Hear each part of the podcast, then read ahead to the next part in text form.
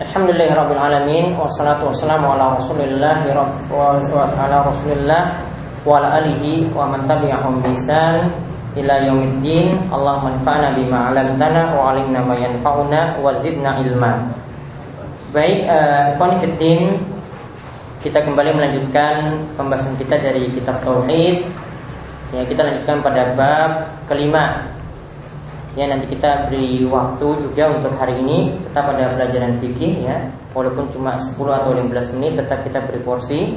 Yang mudah-mudahan nanti bab yang kelima ini juga bisa kita rampukan nanti sebelum jam 8. Jadi bab kelima setelah ya jadi ingat urutannya beliau ini memberikan urutan ya urutan dalam kitab tauhid. Yang pertama awal-awal itu pentingnya bertauhid.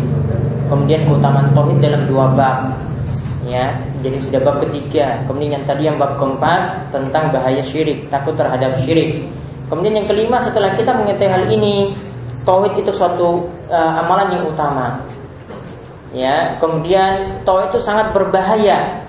Maka tugas kita adalah sekarang adalah mendakwahkan tauhid. Tugas kita adalah sekarang mendakwahkan tauhid ya sesuai dengan kemampuan kita dan jadikanlah tauhid ini yang jadi prioritas utama. Ya, jadi yang pada bab ke lima ini, ya setelah empat bab sebelumnya itu menerangkan tentang keutamaan dan bahaya syirik, keutamaan tauhid dan bahaya syirik. Sekarang ya diperintahkan bagi kita untuk mendakwahkannya. Ya dan ini menunjukkan nanti akan menunjukkan tauhid dakwah yang utama Ya, dakwah anti syirik dan mengajak orang untuk bertauhid itu adalah dakwah yang utama dan ini yang harus dijadikan prioritas. Kita lihat beberapa dalil yang beliau sampaikan. Ya ada tiga dalil. Satu ayat Al-Quran dan dua adalah hadis. Kita lihat ayat yang pertama yaitu firman Allah Subhanahu wa taala, "Qul hadhihi sabili." Ad'u ilallah ala basiratin ana wa manittaba'ani. Yaitu dalam surat Yusuf ayat 108 Allah Subhanahu wa taala berfirman, katakanlah hadhihi sabili ini adalah jalanku.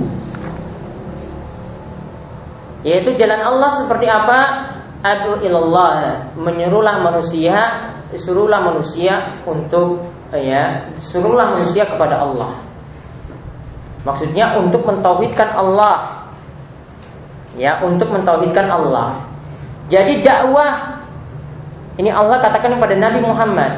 Jadi dakwah Nabi itu adalah menyeru manusia itu kepada tauhid, menyuruh manusia itu kepada Allah. Mengajak manusia itu kepada Allah. Ini berarti menunjukkan ya kata Saleh Al Fauzan bahwasanya kita dakwah itu harus mendakwahkan atau mengajak manusia kepada Allah, kepada Islam yang benar. Ya, mengajak orang itu kepada Allah. Jangan punya maksud lain. Jangan mengajak manusia itu kepada ya uh, supaya orang yang nanti mendakwahi itu tadi nanti dapat kekuasaan, supaya dapat harta, supaya dapat pujian, ya, atau mengajak manusia itu kepada golongannya, bukan seperti itu. Mengajak manusia kepada mazhabnya, bukan seperti itu, tapi dakwahi manusia ya supaya kembali kepada Allah Subhanahu wa taala. Jadi jangan dakwahi orang itu kepada golongannya. Jangan dakwahi orang itu kepada partainya, jangan dakwahi orang itu kepada organisasinya. Ya. Mau bentuk lembaga boleh, namun itu cuma sebagai sarana membantu dalam bergerak. Tetapi dakwah yang utama adalah ngajak orang itu kepada Allah Subhanahu wa taala. Seandainya orang itu tidak mengikuti kita, tapi nanti mereka mengikuti kebenarannya sudah. Boleh ngaji kepada siapa-siapa. Ya selama mereka itu mengikuti kebenaran. Ya. Jadi jangan suruh orang itu ikut kepada kita saja, ngaji kepada kita saja. Jangan ngaji kepada ustadz yang lain. Jangan ngaji kepada yang utara atau selatan, jangan. Ya. Gak boleh seperti itu. Kalau memang mereka mengajak kebaikan ya sudah ikuti. Ya, tidak boleh ngajak kepada golongan. Ini yang dimaksudkan dengan ayat tersebut. Ud'u ilallah ya, jadi ajak manusia kepada Allah. Jadi dakwah manusia kepada tauhid. Maka pernah sesuai Fauzan ya melihat banyak perselisihan di tengah-tengah umat. Ini dakwahnya itu sama, kitabnya itu sama, tapi kok masih berpecah belah kata beliau berarti dakwahnya kepada tauhid itu belum benar. Karena maksud dakwahnya itu bukan kepada tauhid tapi kepada kelompoknya. Jadi suruh pro kami saja, nggak usah pro yang lain. Suruh ikut kepada ustadz-ustadz kami saja, ya nggak usah ikut kepada ustadz-ustadz yang dari negara sana, yang belajar di negara sana. Ikut dari ustadz-ustadz dari kami saja, ya nggak usah belajar pada mereka-mereka. Nah, kitabnya sama, tetapi apa? Ya, karena yang satu ngajak kepada golongannya, ya maka tidak pernah akan bersatu. Jadi masalahnya di situ, ya bukan masalahnya itu karena ya dakwanya sudah berbeda. Bukan tapi karena masing-masing mementingkan ego dia golongannya masing-masing. Nah ala basiratin dakwahi di atas ilmu. Ala basiratin dakwahi di atas ilmu. Ala ilmin wa burhan ya di atas ilmu dan penjelasan baik yang logis akli ya maupun yang syar'i. Sampaikan penjelasan seperti itu Yang logis. Juga pakai dalil. Ya apa-apa harus pakai dalil. Dawai orang seperti itu. Sebagaimana kemarin kita dapat juga dalam hadis 70 ribu orang yang masuk surga tanpa hisab tanpa azab. Said bin Jubair itu tanya kepada Husain bin Abdul Rahman Kok kamu bisa meminta di Rukiah Ya, apa alasanmu? Ya diberitahu dalilnya. Jadi sejak dulu itu orang-orang sudah para ulama sejak dulu itu sudah biasa tanya-tanya dalil. Jadi ala basirah dakwanya itu di atas ilmu, bukan dakwah itu di atas modal semangat saja. Bukan dakwanya itu mengajak orang itu karena oh kaum muslimin itu ditindas di Palestina sana. Yang kita harus perjuangkan mereka. Terus mau perjuangkan apa? Ya, mau perjuangkan apa? Cuma modal semangat saja mau demo-demo. Ya, tidak mau belajar agama. Ya, cuma supaya dibilang, wah ini orang yang bela Islam. Pakai tulisan la ilallah di jidatnya. Ya, pakai ya spanduk-spanduk la ilaha illallah ini supaya membela Islam seperti itu tidak pernah mau duduk di majelis tidak pernah mau belajar mau membela Islam seperti itu saja ya ala basira jadi dakwah di atas ilmu ya jadi bukan pakai logika tapi atas dalil dalilnya itu apa yang logis juga yang orang itu bisa paham Kemudian anak wa manittaba'in wa anak wa manittaba'ani inilah jalanku. Allah katakan inilah jalanmu wahai nabi. Dan jalan orang-orang yang mengikutiku yaitu orang-orang yang mengikuti Nabi Shallallahu alaihi wasallam. Jadi ayat ini berisi kesimpulan bahwasanya dakwah Nabi itu adalah dakwah tauhid. Ini dakwah Nabi dan dakwah para pengikutnya. Jadi siapa saja yang mendakwakan tauhid yang mendakwakan la ilaha illallah Ya beliau beri judul tadi ad-du'a ila syahadati ilaha illallah yaitu mendakwakan syahadat la ilaha illallah. Nah, itulah dakwah para nabi. Itulah dakwah Nabi SAW dan pengikutnya. Maka siapa yang menempuh dakwah ini selalu memperingatkan umat dari kesyirikan, selalu mengajak umat untuk bertauhid. Nah, berarti mereka lah orang-orang yang mengikuti dakwah Nabi ya dan pengikutnya. Itu para sahabat dan orang-orang yang mengikuti mereka. Jadi ayat ini sudah menunjukkan apa? Urgensi dakwah tauhid karena dipuji inilah dakwah para nabi. Ya, inilah para dakwah para nabi. Ini karena diajak kepada Allah Subhanahu wa taala mengajak manusia itu kepada Allah bukan kepada golongannya tapi dakwahkan adalah mengajak manusia untuk bertauhid dengan dalil Kemudian dalil yang berikutnya dari Ibnu Abbas radhiyallahu anhu bahwasanya Rasulullah SAW lama ba'atha Mu'adzan illa Yaman itu ketika mengutus Mu'adz bin Jabal ke Yaman. Yaitu ketika mengutus Mu'adz bin Jabal ke Yaman dan perlu diketahui bahwasanya Yaman tatkala itu ya kaumnya kebanyakan itu beragama Yahudi dan Nasrani. Jadi orangnya itu sudah punya agama. Jadi orangnya itu sudah cerdas. Ya, bukan lagi orang-orang bodoh, bukan yang tidak kenal Tuhan sama sekali bukan, tapi orangnya sudah punya agama. Nah, ketika itu Nabi SAW itu katakan ya ketika mengutus Mu'ad ke Yaman. Inna kata'ati kauman min ahli kitab. Engkau akan datangi kaum dari ahli kitab Yahudi dan Nasrani. Karena memang di Yaman dahulu agamanya seperti itu Yahudi dan Nasrani mayoritasnya. Alhamdulillah sekarang Islam semuanya. Di Jazirah Arab itu Islam. Tapi dulu, ini dulu ya Yahudi dan Nasrani. Maka diberitahu Diingatkan kepada Mu'az. Nabi ingatkan kepada Mu'az Engkau itu datangi orang yang pintar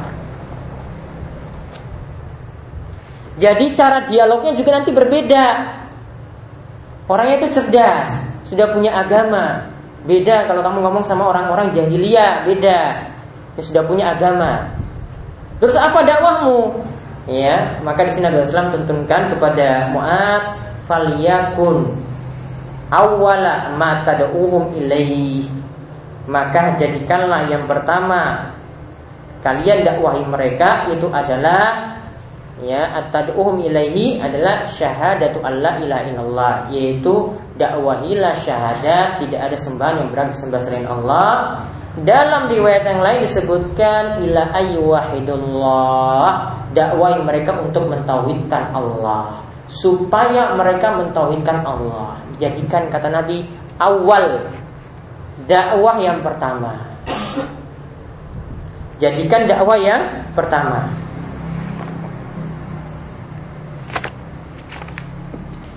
Nah, di sini diperhatikan Jadi hadis ini sudah menunjukkan harusnya yang jadi dakwah yang pertama adalah dakwah tauhid. Namun di sini bukan berarti cara atau metodenya itu harus langsung ngajar tauhid atau peringatan langsung kepada kesyirikan, bukan. Maksudnya di sini juga bisa dimaknai jadikan prioritas. Artinya apa? Kita boleh masuk misalnya ya dari karena di masyarakatnya itu cinta ahli bait misalnya. Cinta keluarga Nabi maka masuk dari situ. Di tengah-tengah masyarakat butuh pengajaran Al-Quran ya maka mulai masuk juga dari situ. Tapi diselipin atau dijadikan ya ketika penjelasan-penjelasan yang ada selalu diwanti-wanti tentang kesyirikan.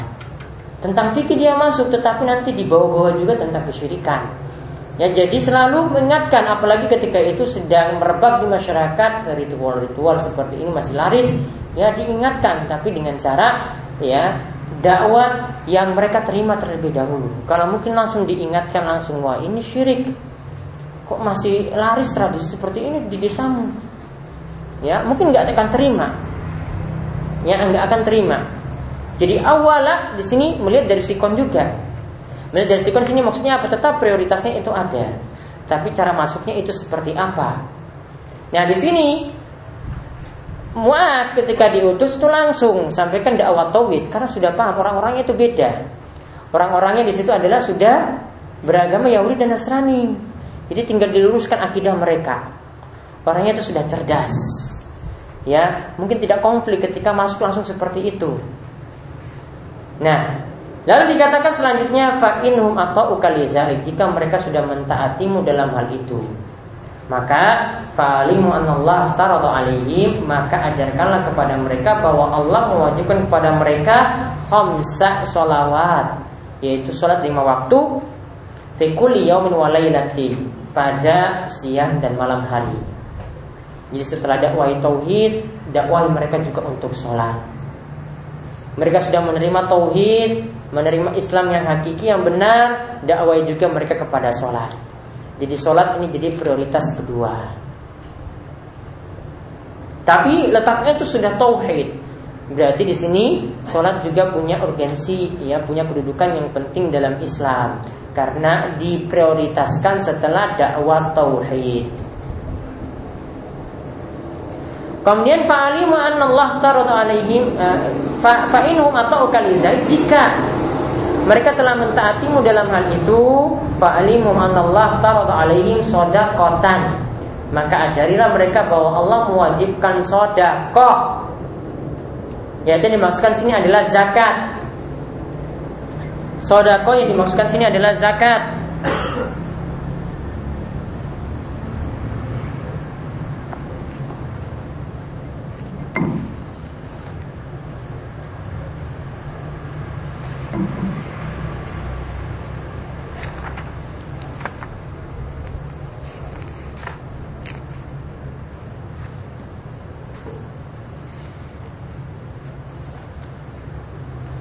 Ya, dakwah kepada mereka, mereka punya kewajiban zakat.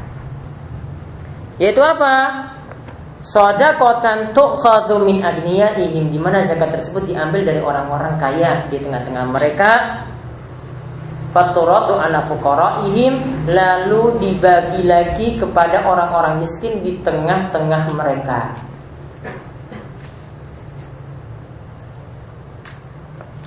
Jadi hadis ini hadis Mu'ad ini menunjukkan bahwa zakat ini adalah rukun Islam yang penting setelah sholat.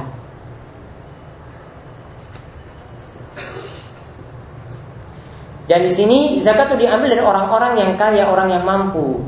Lalu disalurkan lagi kepada orang-orang yang miskin. Padahal kita tahu, ya nanti pada pembahasan masalah Nabi Suci hari ini kita akan bahas masalah zakat. Kalau masalah zakat, dalam zakat, zakat itu disalurkan kepada delapan asnaf, delapan golongan. Kok Nabi SAW cuma sebut di sini ya faturatu ala fuqaraihim. Kok cuma disalurkan kepada orang miskin saja? Terus yang tujuh golongan yang lain itu di mana? Maka di sini para ulama terangkan, saya Sulaiman At-Tamimi itu terangkan karena orang yang miskin itu lebih banyak atau lebih butuh dan lebih ditekankan daripada tujuh golongan yang lainnya. Makanya Nabi SAW ini sebut di sini faktoratu ala fuqaraihim. Namun bukan berarti zakat cuma disalurkan pada orang miskin saja. Dan hadis ini menunjukkan zakat boleh disalurkan untuk satu golongan saja. Gak mesti dibagi rata untuk delapan golongan. Ya, zakat itu boleh diserahkan pada satu golongan saja. Ada fakir miskin saja. Kita punya zakat 2 juta. Cuma ada fakir miskin. Delapan golongan itu tidak ada, cuma satu golongan. Maka boleh serahkan kepada dia saja, cukup. Yakfi. Cukup untuk satu golongan, sebagaimana disebutkan dalam hadis ini. Dan hadis ini juga mengandung pelajaran zakat disalurkan di tempat orang tersebut tidak dibawa keluar kecuali jika ada hajat, ada kebutuhan. Karena di sini tidak lagi ada orang miskin, semua kaya. Ini perumahan, perumahan elit. Misalkan ini orang miskin sini nggak ada. Saya kirim transfer, boleh. Karena ada kebutuhan saat itu. Asalnya, namun asalnya kalau kita hidup di tengah-tengah orang miskin, asalnya zakat disalurkan di tempat itu juga, tidak dibawa keluar tidak ditransfer keluar, disalurkan di tempat itu juga. Karena Nabi SAW katakan faturadu ala ihim dikembalikan kepada orang-orang miskin di tengah-tengah mereka. Berarti ya di tempat itu juga tidak dibawa keluar. Kemudian jika sudah mentaati zakat kata Nabi fa atau ukalizalik jika mereka telah mentaatimu dalam hal itu Fa'iyyaka wa qara'ima amwalihim Maka hati-hati dengan harta-harta mereka yang karoim Yang berharga.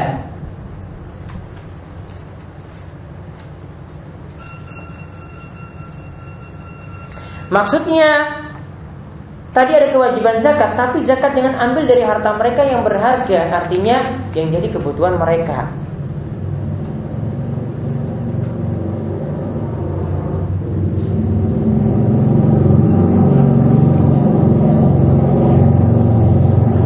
Maka dalam masalah zakat, zakat itu tidak diambil dari setiap harta. Dalam mazhab Syafi'i itu cuma lima harta saja. Ya, tidak untuk semua harta.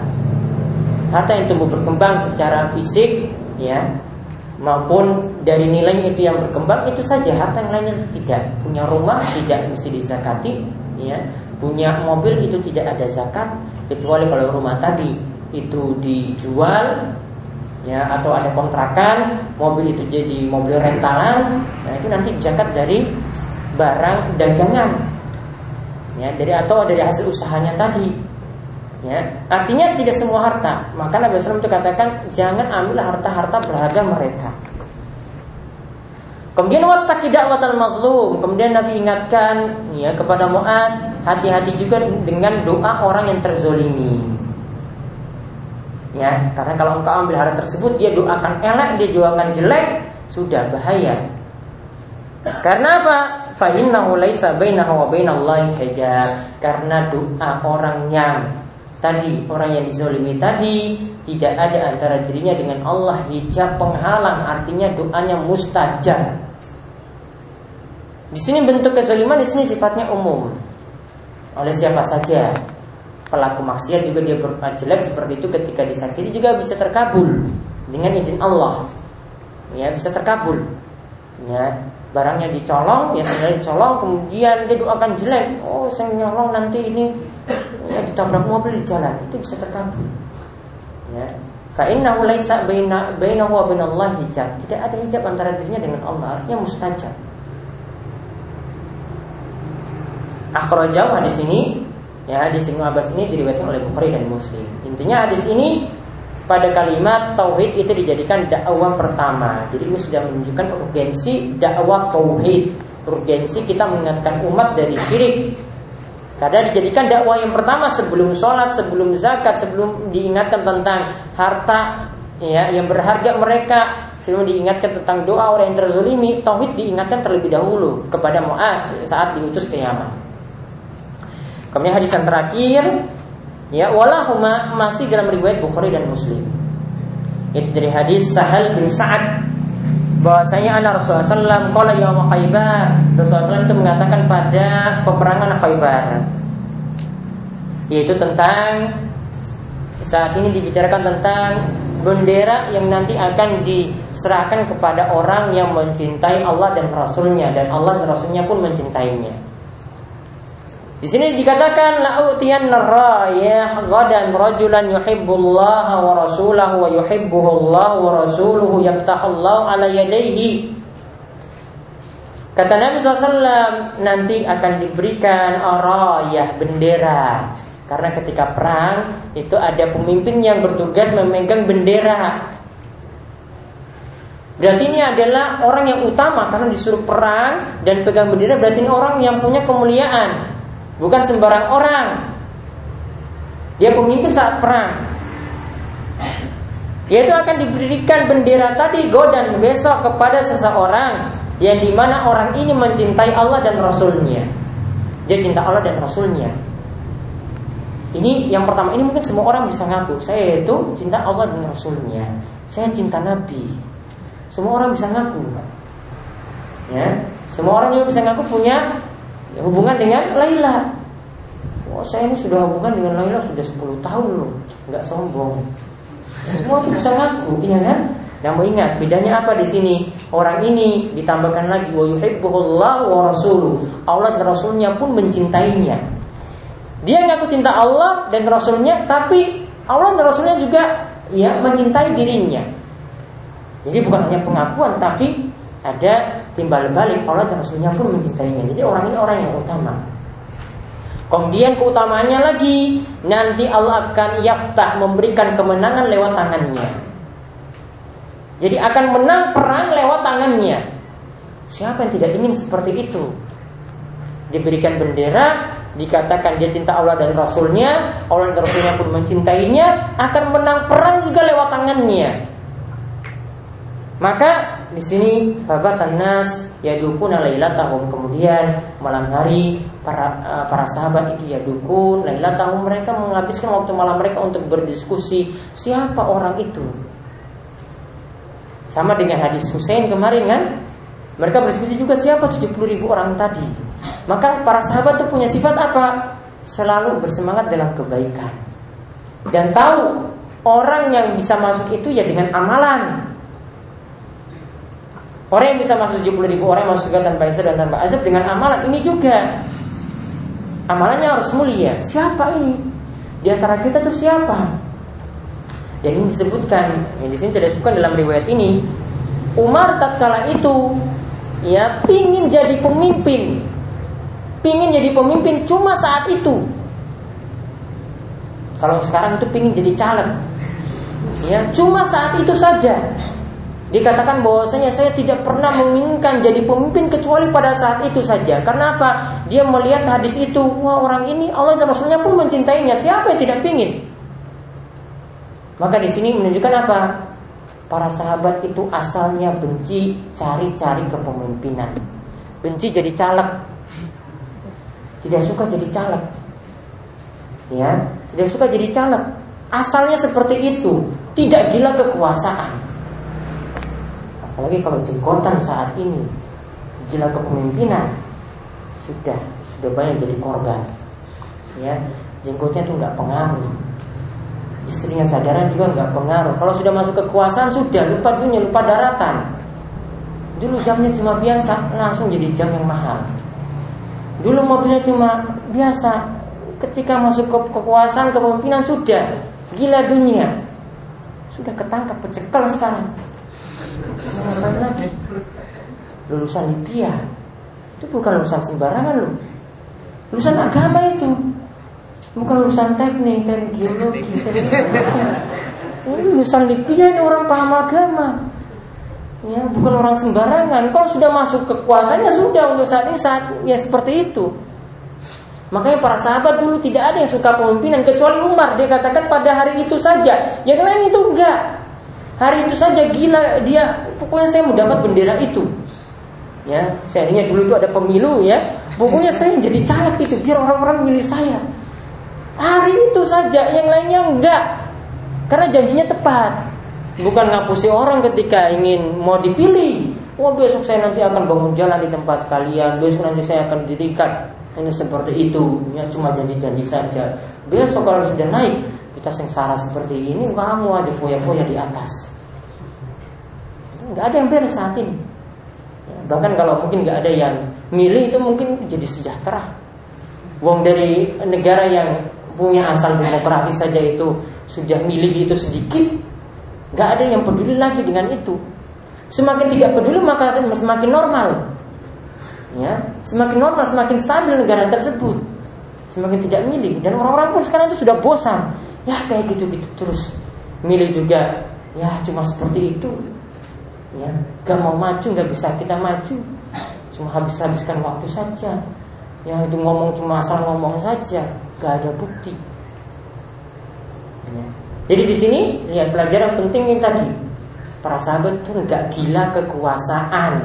Orang-orang mulia itu nggak gila kekuasaan. Orang-orang soleh nggak gila kekuasaan. Maka sampai pernah dikatakan oleh Imam Nawawi maka lihat nanti ada fitnah yang besar yang terjadi ketika seorang yang soleh itu masuk atau gila kekuasaan. Lihat saja ada fitnah besar yang terjadi. Dan buktinya saat ini banyak. Nah, kemudian mereka berdiskusi siapa? Ayo yu'taha. Siapa di antara mereka nanti yang akan diberi? Asbahu qadaw ala Rasulullah sallam kemudian ketika pada pagi hari mereka itu pergi berpagi-pagi kepada Rasulullah sallam kulluhum yarju ayyutaha semua ingin dapatkan bendera tersebut ya. Ingin ngacung. Wah Rasulullah saya saja Rasulullah. Ya ingin ngacung. Semua semuanya pingin. Ya pingin dapat bendera tersebut. Pingin meraih kepemimpinan saat itu. Kemudian fakal. Tapi Nabi SAW itu orang-orang yang datang tadi, ya, itu nggak ditanya. Ini siapa ini nggak ditanya. Tanya, Aina Ali bin Abi Thalib. Di mana Ali bin Abi Thalib? Ali bin Abi Thalib nggak hadir. Semua pingin tadi kan dapat bendera tadi, tapi ini tanya orang luar. Di mana Ali bin Abi Thalib? Ali bin Abi Thalib saat itu nggak ada. Ceritakan Fakil ya ada yang mengatakan kepada Nabi wa yashtaki wahai Rasulullah beliau sedang sakit ya yashtaki ainai yashtaki ainaihi ya matanya itu sedang sakit maka ketika itu fa'arsalu ilaihi ya mereka mengutus kepadanya ya Fa'utiya bihi yaitu Nabi SAW itu menyuruh ya ada utusan kepadanya Fa'utiya bihi kemudian didatangkanlah Ali bin Abi Thalib dalam keadaan sakit tadi matanya didatangkan kepada Nabi Shallallahu Alaihi Wasallam. Fabasaqa fi ainaihi kemudian diusaplah kedua mata Ali. Wada'alahu dan mendoakan kebaikan kepada Ali. Ya, mendoakan kebaikan kepada Ali bin Abi Thalib. Fabaro'a lantas Ali pun sembuh Ka'allam yakun bihi wajah ya sampai-sampai ya dilihat seakan-akan beliau itu tidak pernah sakit sedikit pun. Sampai-sampai Ali itu tidak pernah sakit sedikit pun. Fa'atahu raya. Ternyata Ali yang diberi bendera. Orang-orang yang datang banyak tadi satu pun itu nggak ada yang diberi. Ya, satu pun itu nggak ada yang diberi. Yang nggak nyari, yang sedang sakit malah diberi. Ya, sama ya. Oh ini diincar terus ceweknya ini semua insya Allah besok nih saya dapat itu. Ya, yang nyari-nyari nggak dapat. Yang nggak nyari malah itu yang dapat. Sama seperti itu. Nah, Ali juga seperti itu. Ini nggak ingin apa-apa Ali itu, nggak tahu tentang masalah ini. Ya nyari-nyari tadi yang tunggu Nabi SAW supaya kasih bendera itu malah nggak dapat. Nabi tanya Ali dan Ali yang diberi bendera. Makanya harus seseorang itu meyakini takdir. Apa yang dia cari-cari, ya itu belum tentu dia dapat.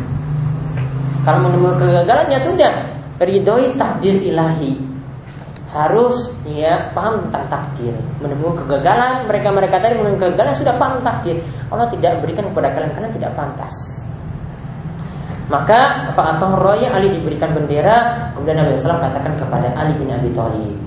Dan ini menunjukkan keutamaan Ali bin Abi Thalib. Jadi al itu bukan berarti mendiskreditkan Ali bin Abi Thalib. Ini mengagungkan Ali disebutkan dalam hadis ini.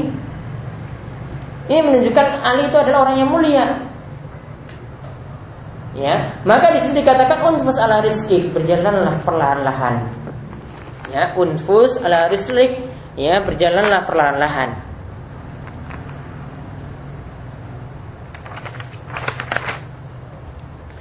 yaitu jangan tergesa-gesa. Kira aja lah jangan tergesa-gesa. Kemudian hatta tanzila bisa hatihim. Sampai engkau itu sampai ke tengah-tengah mereka. Yaitu ke tempat yang engkau nanti dakwai ke tengah-tengah mereka. Sumadu'uhum ilal Islam. Kemudian dakwai mereka kepada Islam. Jadi sebelum diperangi ya sebelum diperangi dakwahi dulu jadi Islam di sini nggak langsung perang orang enggak nggak langsung memerangi orang lain enggak dakwai dulu kepada Islam sumadu'uhum ilal Islam dakwai mereka kepada Islam Kemudian wakhbiruhum bima yajibu alaihim min haqqillahi ta'ala fi. Kemudian kabari mereka tentang kewajiban yang Allah wajibkan kepada mereka. Ya, dari kewajiban-kewajiban Allah. Kemudian dikatakan selanjutnya tentang keutamaan dakwah. Ya, intinya tadi di situ pada kalimat ya, sumaduhum ilal Islam. Maksudnya di sini adalah karena hakikat Islam itu adalah tauhid, maksud maka maksudnya adalah Nabi Islam perintahkan kepada ahli dakwahi mereka itu Islam yaitu dakwahi mereka tauhid. Jadi intinya pada kalimat tersebut dakwahi mereka tauhid. Keutamanya pada dakwah tersebut, fawallahi li la bika rajulan wahidan khairul laka min humurin na'am. Demi Allah, seandainya Allah memberi petunjuk lewat perantaraanmu kepada orang lain. Ya, yaitu satu orang saja. Allah beri petunjuk kepada orang tersebut lewat perantaraanmu, maka itu lebih baik daripada ya unta merah. Ya, lebih baik daripada istimewanya unta merah. Ya, unta merah itu para ulama katakan itu harta yang berharga di masa silam. Ya, sekarang ya ini ibarat harta-harta yang berharga saat ini, ya. Itu lebih baik daripada harta berharga tersebut. Lebih berbaik, lebih lebih berharga daripada unta merah. Artinya, sebenarnya bukan lebih baik daripada itu sih. Kalau membandingkan dengan akhirat, balasannya lebih baik daripada balasan ini daripada unta merah. Lebih daripada unta merah. Jadi bukan hanya sama dengan unta merah, tapi apa? Lebih daripada unta merah. Maka di sini Ya, ini menunjukkan keutamaan dakwah. Jadi bukan hanya dakwah tauhid saja tapi dakwah secara umum. Jika ada orang yang dapat hidayah lewat perantaraan kita, maka kita dapat harta, kita dapat sesuatu yang lebih berharga. Bahkan di akhirat itu lebih daripada unta merah.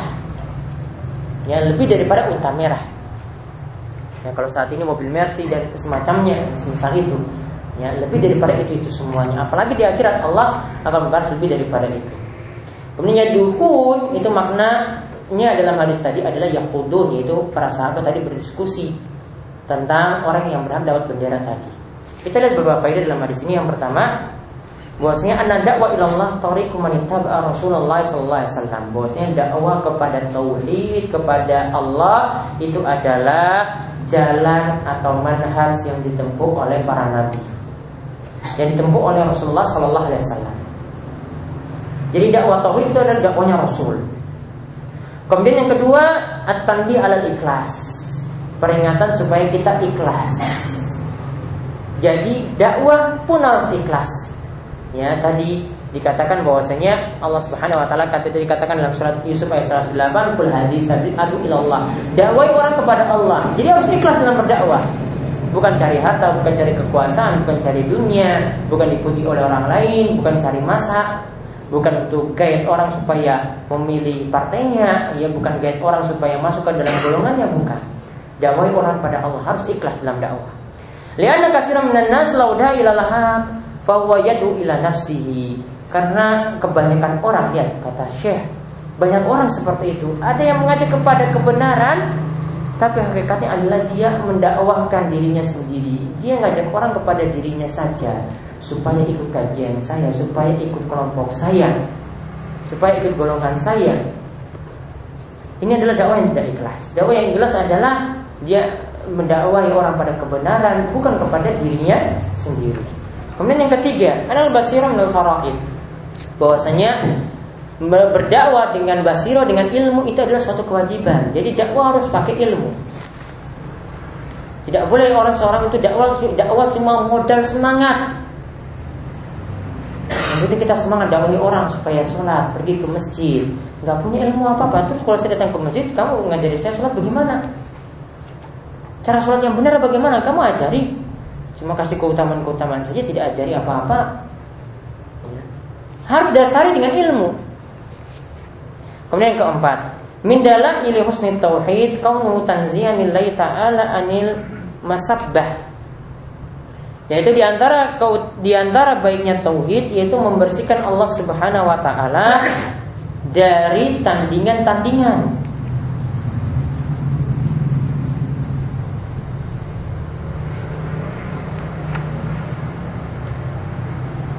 Kemudian yang kelima, anna min kubi syirki kaunahu masyabbatan lillah. Yang menunjukkan jadinya syirik karena menjadikan tandingan-tandingan atau sekutu-sekutu bagi Allah. Kemudian yang keenam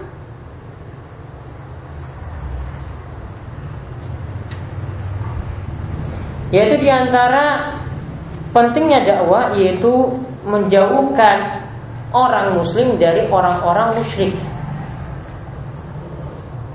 La yasir minhum jangan menyeret mereka kepada jangan mengajak mereka kepada orang musyrik untuk dekati orang musyrik. Walau lam musyrik walaupun nanti dia tidak berbuat syirik. Jadi jangan suruh dekati orang-orang musyrik. Ya, jangan suruh dekati orang-orang musyrik. Jauhkan mereka dari orang-orang musyrik. Walaupun nanti dekatinya mungkin tidak berbuat syirik Pun jangan dekati Karena nanti lambat laut nanti bisa membuat mereka tertular pada kesyirikan. Kemudian yang ketujuh Kamu tauhid awala wajibin. Syekh mengatakan bahwasanya tauhid itu adalah kewajiban yang pertama. Karena Nabi SAW perintahkan untuk mendakwahkan tauhid. Kemudian yang ke delapan Tauhid itu didakwahi, didakwahi, dakwah yang di, uh, adalah dakwah pertama. Qabla kulli syai'in sebelum segala sesuatu. Hatta sholat sampai pun dakwah untuk sholat. Jadi tauhid harus diajak terlebih dahulu. Ya sebelum dakwah yang lainnya termasuk sholat. Kemudian yang kesembilan ana makna ayu wahidullah makna syahadati Allah ilallah. Kalimat yaitu mentauhidkan Allah itu adalah makna dari kalimat tauhid la ilaha illallah. Jadi kalimat la ilallah itu maksudnya adalah mentauhidkan Allah, menjadikan Allah sebagai satu-satunya disembah. Kemudian yang ke-10, anal insan bahwasanya manusia qad yakunu min ahli kitab. Ya, bisa jadi ahli kitab. Wa huwa la ya'rifuha. Namun dia tidak paham kitabnya. Au ya'rifuha wa la ya'malu biha. Tidak paham kitabnya atau dia jadi orang yang tahu kitab tetapi tidak mengamalkannya. Jadi maksud beliau di sini beliau identikan dengan orang Yahudi dan Nasrani. Orang Nasrani itu tidak mengamalkan kitab, tidak mengetahui kitabnya. Jadi amalannya asal-asalan. Sedangkan orang Yahudi tahu kitabnya tapi tidak mau mengamalkannya. Nah, inilah Muas diutus kepada ahli kitab semacam itu. Ada yang tidak tahu kitabnya, ada yang tahu kitabnya tapi tidak mengamalkannya. Kemudian yang ke-11 atanbi alat ta'lim bil tadris. Nah, di sini diingatkan tentang dakwah itu mesti bertingkat-tingkat, tadarruj. Step by step. Dakwah tidak mungkin sekaligus langsung merantet langsung syirik langsung berubah hari itu juga. Besok langsung berubah orang jadi ahli tauhid tidak mungkin. Ada rentetan. Ya, ada yang lebih penting dulu disampaikan baru yang lebih penting yang lainnya.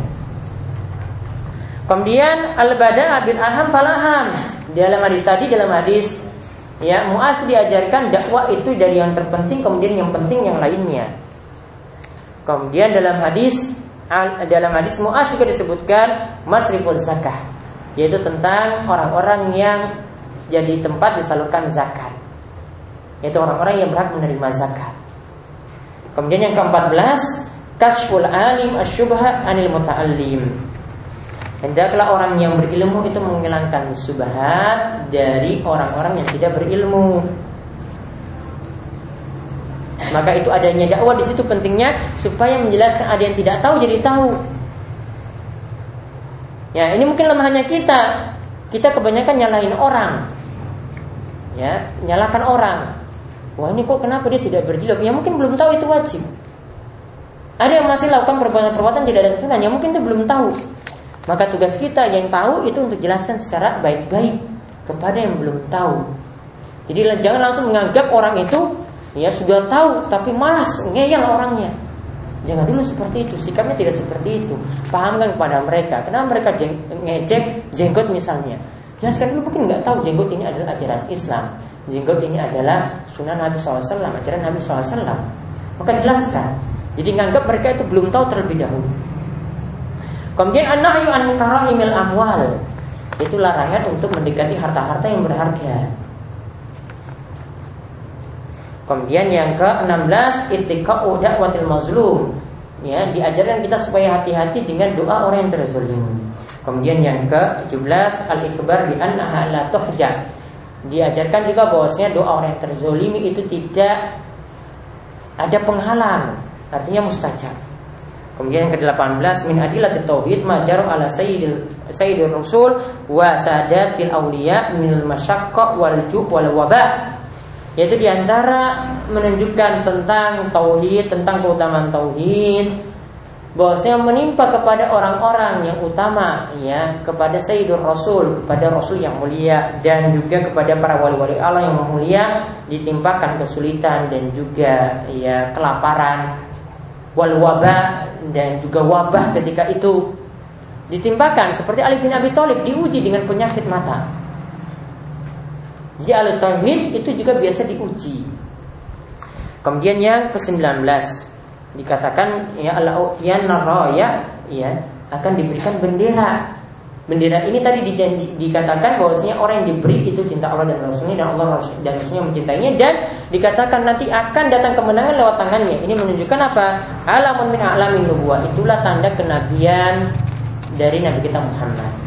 Kemudian yang ke-20 tabluhu fi ainaihi alamun min a'lamiha aidan yaitu Nabi Islam itu menyebutkan mata Ali bin Abi Thalib itu juga menunjukkan bagaimana tanda kenabian beliau. Kemudian yang ke-21 Fadilatu Ali bin Abi Thalib. Hadis itu menunjukkan keutamaan Ali bin Abi Thalib. Ke-22 keutamaan sahabat fidaukihim karena mereka itu berdiskusi tilkalailah pada malam tersebut wa syughlihim an bisyaratil fatah dan mereka memperbincangkan tentang kabar gembira akan datang kemenangan pada orang tersebut. Jadi mereka berdiskusi pada malam hari sampai begadang itu dalam kebaikan, bukan dalam hal yang sia-sia. Kemudian yang ke-20 23 Al-imanu bil qadar. Hadis ini mengajarkan pada kita supaya beriman pada takdir. Orang yang cari-cari bendera tadi malah nggak dapat. Yang tidak cari-cari malah dapat Harus imani takdir Lihusuliha liman lam yasa'laha Lihat tadi bendera itu di, diberikan kepada orang yang tidak berusaha untuk mendapatinya. Waman iha aman sa'a. Dan orang yang cari-cari malah tidak dapat. Kemudian yang ke-24 Al-adab fi qawlihi al hadislik Itu diajarkan adab. Ala rislik, maksudnya jangan tergesa-gesa, jalan dengan lemah lembut.